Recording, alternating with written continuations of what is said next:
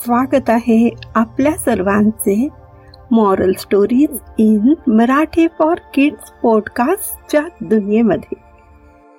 आज मी सोनम तुमच्यासाठी घेऊन आले आहे खूप मजेदार गोष्ट. तर मग चला तर ऐकूया एक नवीन गोष्ट जिचे नाव आहे चतुर बिरबल. एके दिवशी एक श्रीमंत व्यापारी बिरबलकडे आला आणि म्हणाला माझ्या घरी कोणीतरी चोरी केली आहे.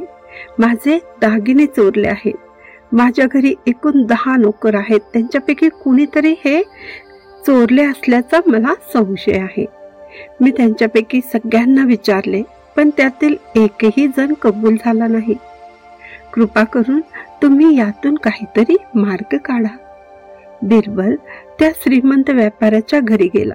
त्याने त्या दहाही नोकरांना एकत्र बोलावले आणि म्हणाला माझ्याकडे दहा जादूच्या काठ्या आहेत. त्या मी तुम्हाला देत आहे. या काठ्यांचे वैशिष्ट्य म्हणजे सर्व काठ्या समान आहेत. मी त्या तुम्हाला देत आहे. आज तुमच्या जवळ ठेवा आणि उद्या परत मला करा.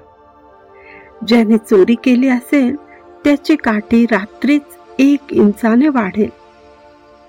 दागिने चोरणारा चोर घाबरला. आपली चोरी पकडली जाईल म्हणून तो काठी एका इंचाने कापतो. त्याला वाटले की सकाळी ती परत एक इंचाने वाढेल आणि कुणालाही काही समजणार नाही. दुसऱ्या दिवशी बिरबलाने नोकरांच्या हातातील काठ्या पाहिल्या.